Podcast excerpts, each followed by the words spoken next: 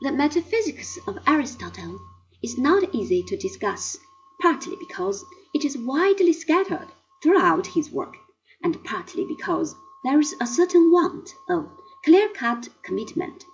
It is worth noting from the outset that what we now call metaphysics did not go by that name in Aristotle's time. Metaphysics literally means simply after physics. The book received this title because an early editor placed it after the physics in his arrangement of the works. It would have been more to the point to have placed it before physics, because that is where it naturally belongs. Aristotle would have called it first philosophy, a discussion of the general preconditions of inquiry. The name metaphysics has, however, gained currency. Aristotle's work in this field may be considered as an attempt to replace the Socratic theory of ideas by a new theory of his own. The chief criticism of Aristotle is the third man argument applied to the doctrine of participation.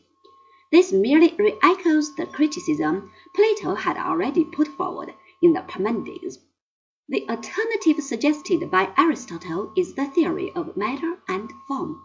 Take, for instance, the stuff that goes into the making of a column. This would be the matter. The form is something like the architect's drawings of the column.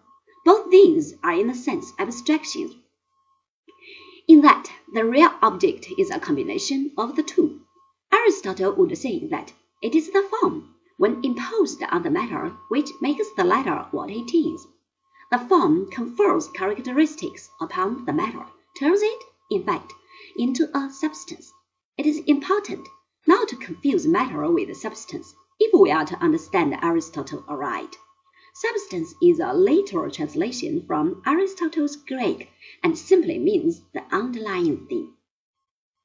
It is some immutable thing which is the carrier of qualities.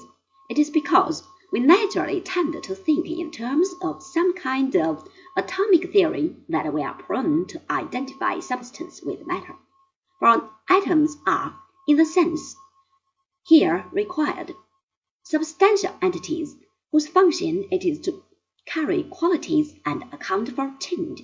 This we have already hinted at in connection with the atomists.